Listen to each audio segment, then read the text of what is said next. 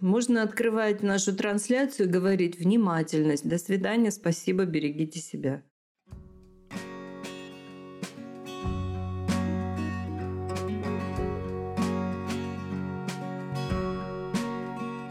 Всем привет! С вами подкаст «Мы родители. Миссия выполнима». Автор контента подкаста – врач-психотерапевт Единого реестра психотерапевтов Европы Марина Витальевна Лазовская. Когда мы не в контакте со своими чувствами, не в ресурсе, нам нечего дать тем людям, для которых мы и ориентиры источник безопасности – детям. Наш внутренний ребенок тоже страдает, запертый в темном углу. В новом эпизоде Марина Витальевна и я, Дарья Лазовская, дочь и сама мама троих детей – Отвечаем на вопросы наших слушателей и вопросы, которые собрал волонтер нашего проекта, тоже мама. Вы узнаете, почему и дети, и взрослые лучше понимают метафору, чем прямое объяснение.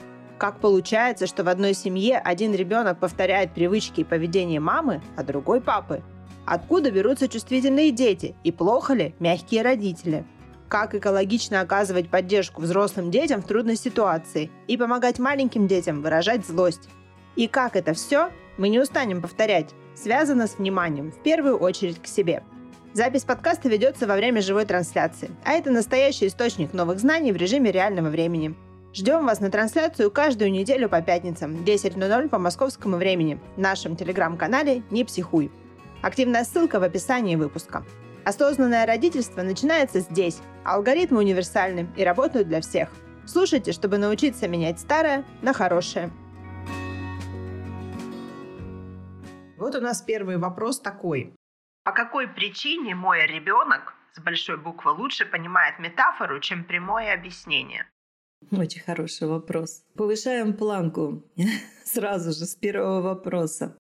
Да, друзья, это не просто блажь какая-то. Мы действительно, если вы погружены в повестку и хотите еще дальше в ней развиваться, мы пишем субличность ребенок с большой буквы, так же как родители взрослые. Это терминология Эрика Берна, и мы придерживаемся, во-первых, из уважения, а во-вторых, чтобы просто понимать, о чем идет речь, и в-третьих, чтобы не писать лишних слов. Внутренний ребенок, субличность ребенок. Мы просто пишем ребенок с большой буквы, и это наша понятная всем психологам, а вы тоже уже начинающие психологи, наша внутренняя лексика. И действительно, внутренний ребенок, субличность ребенок лучше понимает метафоры. Я думаю, что тот, кто задал вопрос, сейчас уже догадается, почему. Ну, потому что, во-первых, это ребенок. А с чего начинается детство у нормальных детей в хороших семьях?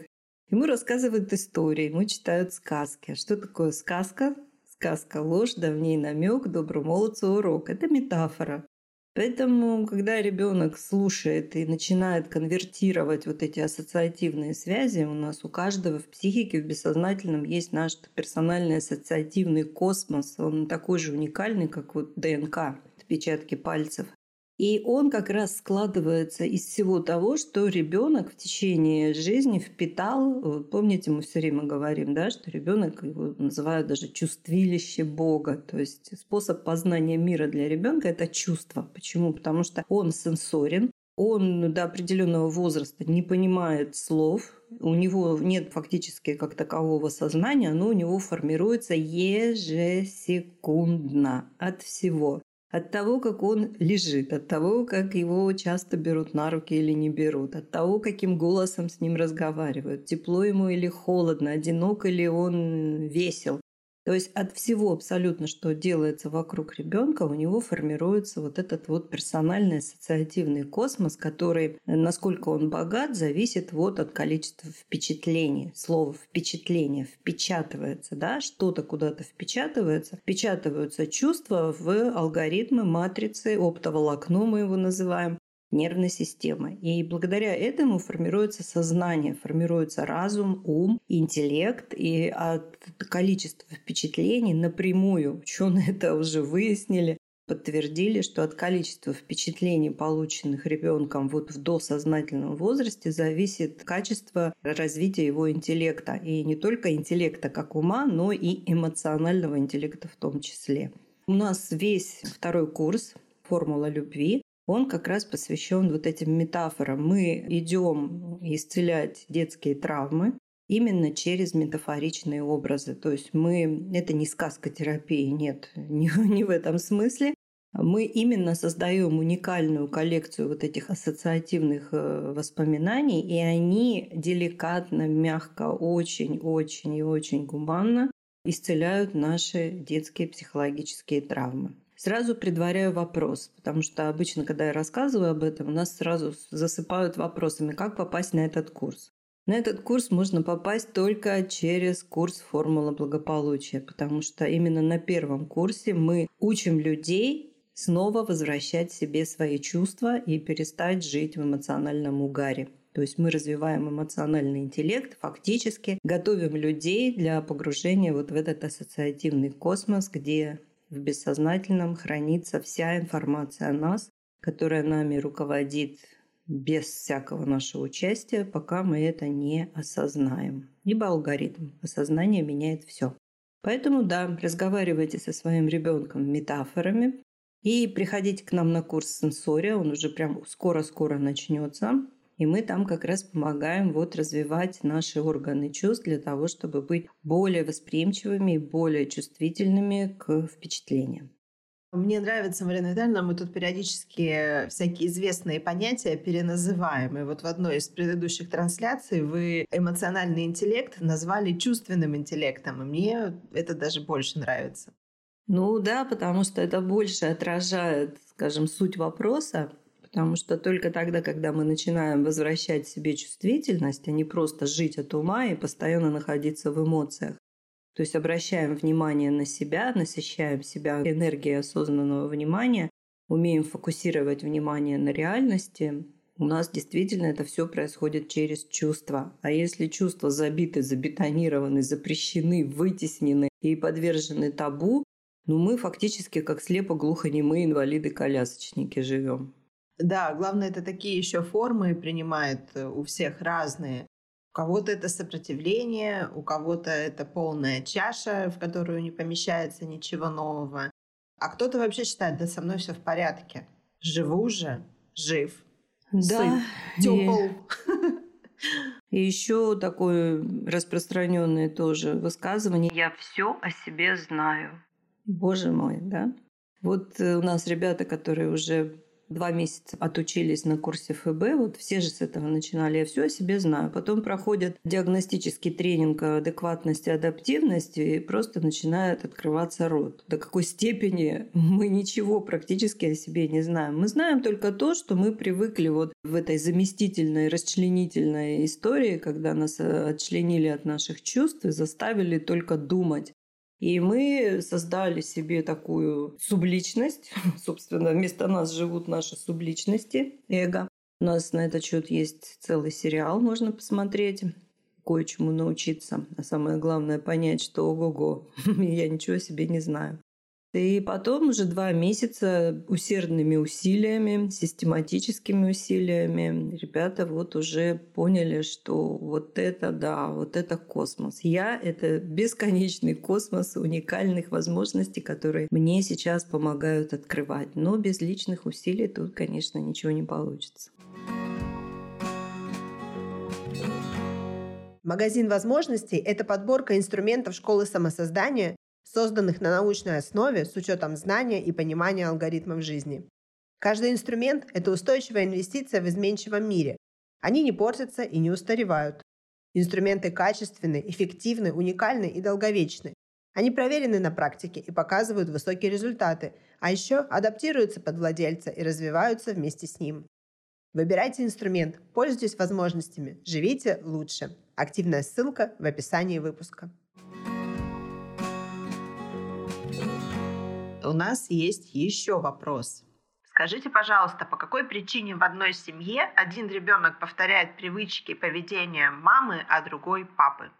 Ну, потому что все дети разные, как это не покажется странным, так же, как и все взрослые разные. И я помню, меня в свое время поразило э, то, что ученые выяснили, что даже однояйцевые близнецы, то есть генетические клоны, у них одинаковая ДНК, у них все абсолютно одинаково. Ну, в общем, а как это может быть по-другому, если они образовались из одной яйцеклетки одного сперматозоида? То есть а просто яйцеклетка разделилась и создала двух клонов. И вот кому-то повезло, и рождаются близняшки. Я всегда с трепетом, я когда вижу однояйцевых близнецов, они для меня как космонавты. Я готова даже, вот вижу, женщина едет с коляской двойной, я загляну, смотрю одинаковые мордашки, я готова развернуться и даже какое-то время за ними пройти, потому что для меня это просто какое-то чудо. Так вот, э, генетики и эпигенетики выяснили, что как только они рождаются на свет, у них начинаются вот эти две параллельные прямые, абсолютно идентичные, начинают расходиться, и они нарабатывают разный опыт. И поэтому становятся непохожими друг на друга людьми. Ну, не во всем, конечно, но у них много различий становится. И с возрастом их все больше и больше. Ну а что говорить о детях, которые, смотрите, родились в разное время, да, от одного и того же папы и мамы, но в период, пока происходило следующее зачатие, эти папа и мама тоже изменились. То есть мы меняемся постоянно. Даже если нам кажется, что мы совершенно не меняемся, мы меняемся. А те, кто вот у нас учатся, они меняются с эволюционной скоростью, беспрецедентной скоростью. Поэтому естественно, что на момент следующего зачатия два человека изменились. То есть у них изменилось вплоть до молекулярного уровня. Какие-то, может быть, привычки новые появились, может быть, они физически даже изменились за это время. И ребенок э, начинает жизнь совершенно уже в других условиях. Поэтому, если почитать, опять же, мы почти на каждой трансляции вспоминаем эту книгу Ричарда Докинза «Эгоистичный ген», вот если почитать, нам вот как раз э, становится понятно, что гены, да, теоретически 50 на 50 от папы и мамы, но в этих 50 от мамы могут быть и двоюродные дяди, и дедушки, и бабушки, какие-то дальние родственники. Ну вот так происходит передача репликаций. Поэтому дети всегда выбирают какого-то одного родителя. Они не говорят, так, я выбираю тебя, а ты отдыхай. Нет, конечно но они больше склонны, то есть у них больше тяги, больше соответствия к какому-то родителю, к отцу или к матери. А если ими занимаются там дедушки и бабушки, то, может быть, у них запечатление, это такое импринтирование происходит, запечатление может произойти на них. То есть ребенок больше тянется к тому родителю, с которым у него больше сходства именно бессознательно тянется в силу своего генетического и эпигенетического бэкграунда. Ну вот я тоже периодически смотрю, что ну там есть же, у которых даже больше трех детей. И они все совершенно разные. То есть нет, ну, есть там, конечно, алгоритмы, где там младшие тянутся за старшими, но все равно от одних и тех же родителей такой вообще широчайший спектр вариаций. Да, бывает так, что дети, ну, в силу э, разных обстоятельств, они от разных родителей, ну, например, женщина выходит второй раз замуж и от нового мужчины рожает ребенка. И бывает так, что такие дети чувствуют близость, хотя они, ну, можно сказать, только наполовину родственники, единокровные или единоутробные они больше чувствуют э, тяги именно к человеку, который стал их приемным родителем, чем к собственному родителю биологическому. У них может установиться крепкая связь между собой, но это уже зависит, конечно, от э, того, как вели себя взрослые. Поэтому, да, просто нужно помнить, что детям нужно внимание. И внимание не тогда, когда нам хочется, а именно тогда, когда это нужно ребенку. Вот это вот очень важный алгоритм, его нужно запомнить. И как только что-то рядом мякнуло, вякнуло, нужно обязательно повернуть хотя бы туда голову. Вот так. Да, мы говорим э, про это, мне кажется, практически в каждой трансляции, но до сих пор это для некоторых, да, собственно, для меня в свое время это тоже было таким озвученным открытием, что надо давать внимание не тогда, когда сам вот сейчас вот у меня есть пять минут, иди, я тебе внимание это дам а тогда, когда есть на него запрос. Да, это не такая простая настройка, но все через тренировки у нас получается. Поэтому если натренировать себя вот на такую вот чувствительность, то это вызовет очень хороший эффект и в близкой, и в средней, и долгосрочной перспективе. Ребенок будет э, понимать, бессознательно чувствовать, что его запросы удовлетворяются, на него обращают внимание, поэтому он не будет хапать авансом, когда ему это захочется, ну то есть когда он дефицитарен, ему нужно внимание, и он будет капризничать, чтобы привлечь как можно больше этого внимания и сводить э, с ума своих родителей вот этим бесконечным дерганием.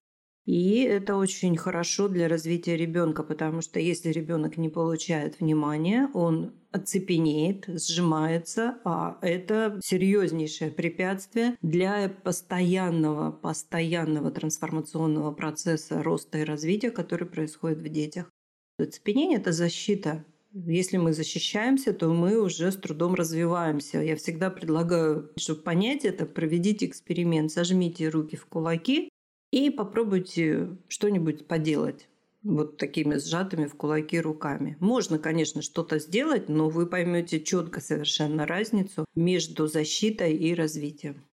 Ну, у взрослых это работает точно так же. Впадая в оцепенение, я не могу дальше делать уже примерно ничего. Ну, естественно, конечно. Про другого родителя, не биологического, помните, был классный фильм э, «Мачеха» с Джулией Робертс и Сьюзен Сэрандон. Ну, грустный очень фильм.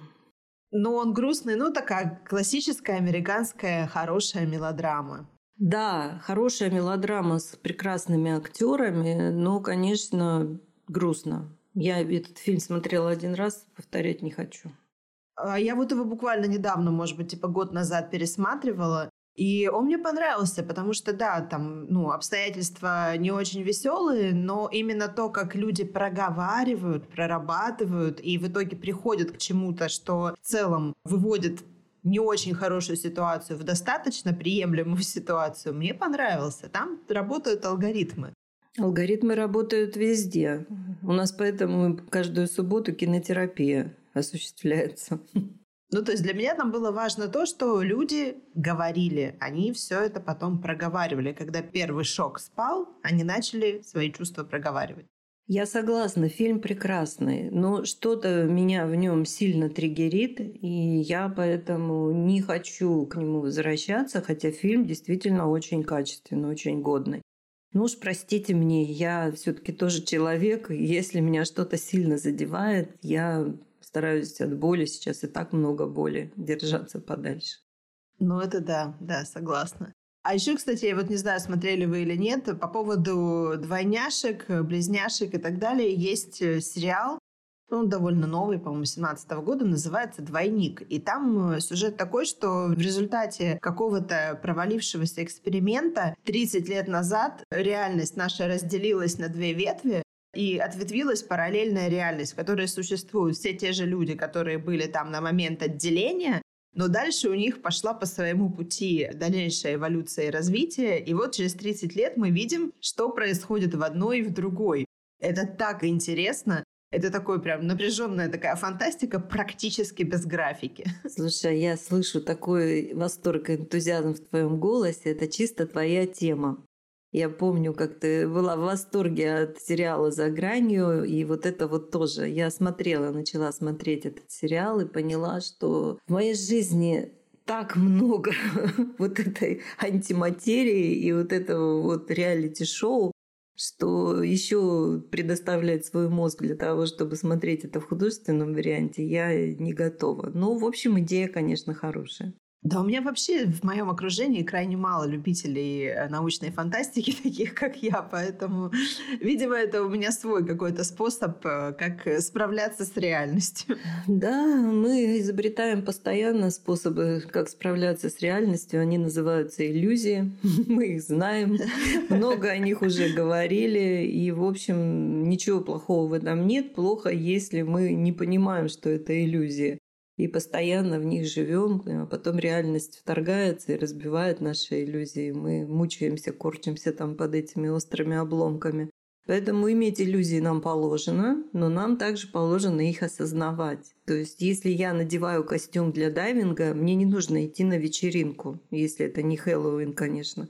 А нужно идти искать море и там рыбок исследовать. А если я надеваю коктейльное платье, то мне не надо идти на берег моря исследовать рыбок, мне нужно искать вечеринку. Также и с иллюзиями. Если мы не понимаем, что это какая-то наша защитная иллюзия, то мы, в общем, становимся не совсем адекватными, путаем место и время и обстоятельства. А у нас есть вопрос из зала. Как оказать поддержку взрослому сыну в сложившейся тяжелой ситуации? Он в другой стране, ему сложно. Спасибо. Ну, такой очень широкий вопрос. Как оказать поддержку? Ну, мы знаем алгоритм, да, что все вопросы, содержащие «как», содержат в себе и ответ. Как оказать поддержку? Оказать поддержку. Как оказать поддержку в первую очередь себе? Вот, кстати, вчера на волонтерском проекте я тоже отвечала на вопрос матери, которая спасала, спасала сына от всего вот этого и спасла, наконец, он в безопасности, а ее накрыло. Она не может вообще справиться с вот этими фантомными болями затриггеренного материнского инстинкта. Когда надо было его спасать, она была стеничная, она была сосредоточена, она все делала четко и получился хороший результат. А когда все уже спасение рядового несостоявшегося Райана произошло, ее накрыло. Потому что это материнский инстинкт, это один из самых сложных, укомплектованных и в то же время один из самых простых инстинктов. Она полностью включается до конца своей жизни в этот процесс, что ребенок всегда на первом месте. И это неотменимо. Поэтому как помочь? Это разговаривать, это давать все время, протягивать руку тогда, когда ему нужно, и стараться, ну, скажем так, не лезть к нему с гиперопекой, с излишними вот этими вот заботами, а для того, чтобы он адаптировался в том месте, где он сейчас находится. Опять же, тот же самый алгоритм. Внимание по запросу. А если запроса не поступает, нужно это принять. Просто понять, что вас не забыли, вас не вычеркнули, вас не игнорируют. Просто человек пытается адаптироваться на том месте. И если вы ему понадобитесь, он знает, что вы всегда рядом, и вы можете ему помочь чем-то. То есть быть открытой для того, чтобы увидеть знаки, когда надо дать внимание. Совершенно верно. И работать с собой работать с собой, чтобы не подавлять вот этот вот страх, не подавлять материнский инстинкт, а именно его прорабатывать, что я молодец, я сделала все, что было нужно, я спасла своего ребенка, а теперь он взрослый, ведь я же хочу, чтобы он повзрослел. Вот он взрослый, он там устраивается, а я теперь отошла на задний план. Все хорошо, я молодец. Ну вот тоже такой работающий алгоритм для того, чтобы давать внимание взрослым детям. Замечательно. А у нас есть еще вопрос из зала. Доброе утро, МВ. Дарья, доброе утро всем слушателям. МВ, прокомментируйте, пожалуйста. Последнее время ребенок, 2 года 11 месяцев, стала выражать свою злость словами «я злюсь» и сопровождать громким криком «А». Крик длится 2-3 секунды и уходит в другую комнату. Почему она сопровождает злость криком? Заранее благодарю. Мне тоже иногда хочется так сделать. Я говорю, я злюсь, мне хочется сказать «а» и потом уйти в другую комнату. Абсолютно, абсолютно естественная реакция. У нас в нашей замечательной лор-гимнастике есть одно упражнение «Кар с закрытым ртом». Фактически это полностью архитектура нашего крика. То есть мы можем и кричать с закрытым ртом. Главное снять напряжение с мышц крик э, гнева, ярости во время того, когда нас эти эмоции захватывают, это абсолютно естественное дело. И два года 11 месяцев, и ребенок уже говорит, я злюсь, но это прям ребенок уже прям хорошо развивается. Берите зачетку, ставьте себе пятерку. То есть он уже осознает свои состояния, свои эмоции. Может быть, он это где-то подсмотрел. У детей бывают такие квази-знания. Они, конечно, не знают, но где-то это подсмотрели, и это сработало. И они начинают это повторять, потому что видят, как меняется настроение родителей. Они становятся более счастливыми, когда он это делает. Поэтому злишься, да, хорошо, дайте ребенку возможность крикнуть, но просто постепенно начинайте помогать ему сублимировать эту энергию во что-то полезное. Ну, например, дайте кусок пластилина и скажите, раз ребенок такой умненький, скажите, давай слепим твою злость. Дайте там какой-нибудь, выбери кусок пластилина по цвету, Давай мы слепим твою злость. Как она выглядит, злость? Кстати, приходите к нам на сенсорию, мы вам поможем научиться всему, что нужно для работы с детьми. И с собой, конечно, в первую очередь. Вот, и ребенок будет постепенно вот эту вот энергию из прямой формы выражения переводить, сублимировать в полезную для себя и не опасную для общества форму. И вот так потихонечку пойдет э, сублимация, то есть э, пнуть там подушку, ну не мягкую игрушку ни в коем случае, пнуть подушку, порвать журнал. Я знаю, у меня была клиентка, а, ей а, досталась посуда от какой-то родственницы, жалко было выбросить, и она ее взяла себе. Ну, такая посуда, ничего особенного. И она говорит, мы с дочерью устроили специальную коробку. Мы взяли большую коробку и просто били туда тарелки, когда злились. Вот это да. Да, ну вот некоторые так это делают. Поэтому нужно помогать детям ни в коем случае не оценивать, не давать никаких оценок, а именно принимать то, какое есть в нем сейчас чувство, и, естественно, задача родителей сублимировать это чувство в какие-то более такие спокойные формы. Сублимировать это значит переводить. Это не блокировать и подавлять, а переводить. Сублимация, вот, очень просто, этот пример всем заходит. Что такое сублимация? Мы постоянно пользуемся сублимированными продуктами, например, растворимый кофе. Да? Где-то просили, там, сварили огромный чан кофе, высушили его вакуумом и продали нам здесь капельками эфирных масел кофе в баночках. Это сублимированный кофе. Добавь воды и получаешь кофе. Вот точно так же сублимация энергии чувств – это перевод одного в другое, то есть из опасной формы в безопасную. И это очень хорошо работает. У меня функцию пластилина обычно выполняют шкафчики на кухне. Когда я понимаю, что мне нужно куда-то пустить срочно вот эту всю энергию, которая образовалась от злости, я иду и начинаю драить шкафчики на кухне. А они белые, поэтому работаю полчаса как новенькая, и кухня чистая. Авторский курс «Жизнь на ладони» – это возможность взять здоровье в свои руки. Во время прохождения курса вы научитесь лучше понимать связь тела и психики, разбираться с симптомами тревоги, причиной нарушения здоровья, освоите эффективные методы самопомощи, сможете значительно облегчить течение других хронических заболеваний, корректировать симптомы и проводить профилактику в дальнейшем. Все навыки курса остаются с вами навсегда. Слушатели курса на всем его протяжении сопровождают кураторы, обученные автором метода. А у нас есть еще вопросы. Чувствительные дети – это результат воспитания или есть и другие причины? Еще раз, да, повторим, что дети полностью зависимы от того, что вокруг них делают родители и взрослые, какую они создают атмосферу. Ребенок, выращенный под диваном, не видя света, он будет бледный, длинный, и он будет плохо видеть и плохо двигаться. Ну вот я такой брутальный пример привела, чтобы было понятно.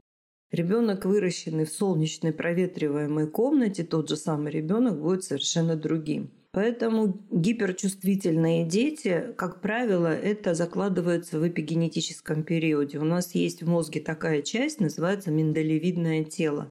То есть если мать в течение беременности испытывала какие-то состояния страха, реального страха, то есть она могла чего-то испугаться, или она была в какой-то ситуации, которая угрожала ее жизни, в мозге ребенка вот это миндалевидное тело, оно у нас как раз реагирует на опасность и отвечает за агрессию. Оно начинает быстрее развиваться. Это абсолютно доказанные вещи, что от того, что происходит с матерью, зависит э, объем мозга ребенка. И вот это миндалевидное тело, оно становится очень чувствительным. И когда уже все прошло, благополучно закончилась беременность, ребенок родился, тем не менее, вот эта часть мозга, она будет очень чувствительно реагировать на малейшие изменения статуса в сторону потери равновесия. Ну вот доводилось вам когда-нибудь обжигать палец, да? Вот обожгли палец, и потом, когда кожа сойдет, вот остается кожа, кажется, что она вообще какая-то не моя даже кожа, насколько она чувствительна. Вот буквально даже по волосам провести, и то больно.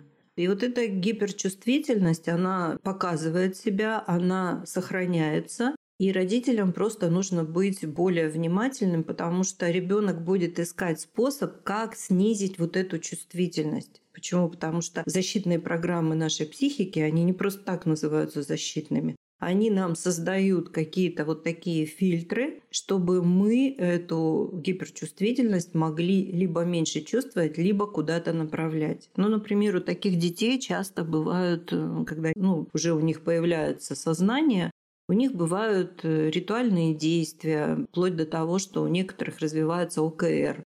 То есть, что это такое? Это ребенок вот этими ритуалами, он защищает себя от того, чтобы не бояться. Миндалевидное тело там посылает сигналы, что это опасно, хотя это может быть и совершенно не опасно, но у него выработалась вот такая вот система защиты. И просто родителям нужно быть внимательными и опять же направлять эту особенность ребенка не в успокоение, да что ты, все нормально, это нет никаких монстров, что ты выдумываешь. Ребенок никогда ничего не выдумывает. Просто у него совершенно другой тип восприятия, чем у взрослого человека. Нужно обращать на это внимание и помогать ребенку выводить это в какую-то форму, при которой он будет уже не так активно и не так чувствителен к каким-то вот изменениям равновесия. Дети с такими травмами, как правило, очень склонны к гиперконтролю. Им важно все контролировать, всю подведомственную территорию, и даже людей, которые он считает близкими. И нужно просто принять эту особенность ребенка и давать ему возможность переводить это, сублимировать в более мягкие формы. То есть, опять же, проявлять внимательность. Конечно, конечно, конечно. Можно открывать нашу трансляцию и говорить внимательность. До свидания, спасибо, берегите себя. И у нас есть еще один вопрос из зала. Хорошо. Так, Марина Витальевна, Дарья, добрый день. Как в семье не стать памой, если есть мнение, что муж по характеру мягкий, эмоциональный? Тут, наверное, для тех, кто с нами не так давно, нужно объяснить, кто такие памы и мапы. Ну да, если женщина получает мужья мужа, который, ну скажем, личность более слабую, чем она, она автоматически бессознательно, бессознательно, повторяю, бессознательно начинает повышать свой статус за счет того, что работают алгоритмы. Функция мужчины в семье – это защита, а женщины – забота. И если муж, по мнению, еще раз подчеркиваю, по мнению этой женщины, не слишком хорошо выполняет свои функциональные обязанности, она автоматически бессознательно начинает повышать свой рейтинг в семье, и захватывать его, скажем так, зону влияния. То есть она боится, что, особенно если есть дети, что он не справится, не сможет защитить, поэтому она берет на себя эти функции. И становится мапой для начала, мапой, то есть мама с функциями папы. А если папа вообще там э, выносится за скобки, в прямом смысле слова развод или без развода, но тем не менее он ни во что не ставится, то она становится, рейтинг дальше повышается, она становится памой. То есть фактически ребенок теряет ее как мать, и э, получает э, отца, который на самом деле не выполняет свои функции, ребенок не может научиться у него тому, чему положено научиться. А функции матери, э, то есть мать выполняет функции отца и всегда в этом смысле жестит. Всегда. Почему? Опять же потому же, что ей не на кого опереться. Она знает, что ей нужно выжить любой ценой, и ей просто становится некогда быть хорошей, присутствующей, контейнирующей, безусловно любящей мамой. У нее все ее помыслы, все ее задачи сконцентрированы на выживании. Поэтому такая мать становится более жесткой, более требовательной. И, в общем, дети, конечно, получают дефицит и материнской, и отцовской энергии. Как не стать? Контролировать себя. Опять же, вопрос со словом «как». Как не стать? Не стать. А как не стать? Лучше себя контролировать, осознавать и помнить, что если по вашей версии это слабый мужчина, то вашему ребенку все равно нужен именно такой отец, какой он есть. Это вам нужен другой муж по версии эго. А по версии той роли, где вы родители, вашему ребенку нужен именно этот отец с именно его характеристиками. То есть именно этот опыт в жизни ребенку нужен да. по какой-то причине. Да, по какой-то причине, по причине очень простой. Если мы не будем уходить в область кармы, это все эпигенетика. То есть ребенок получил э, какой-то опыт еще в внутриутробном состоянии или после анатомического отделения, и этот опыт ему нужно реализовывать именно с этими родителями, ни с какими другими. Благодарю вас за то, что вы активны. И сегодня у нас был какой-то прям такой, как сейчас модно говорить, ламповая трансляция, да? Очень уютная такая. Да. Ну и ждем вас в следующий раз. И помните, что все изменения начинаются с себя. И самое первое изменение, которое нам нужно, это нужно убаюкать, покачать, полюбить, поцеловать в лобик своего ребенка с большой буквы. Чаще хвалите себя, чаще поддерживайте себя, и вы увидите, как все вокруг начнет меняться. Берегите себя. Благодарю вас за внимание, Дарья. Благодарю тебя за такое чуткое, деликатное, очень интеллигентное ведение нашей трансляции. Спасибо, Марина Витальевна. Я благодарю вас за такую чудесную трансляцию, за самый-самый терапевтический и восхитительный эффект. Да. Друзья, благодарю вас, что вы с нами. Будьте с нами теперь и в среду, и в пятницу. Слушайте наши подкасты. Оставайтесь с нами. До новых встреч. Подписывайтесь на нас на ваших любимых подкаст-платформах. Ставьте реакции, добавляйте в избранное, чтобы первыми получать новости о самых свежих эпизодах подкаста.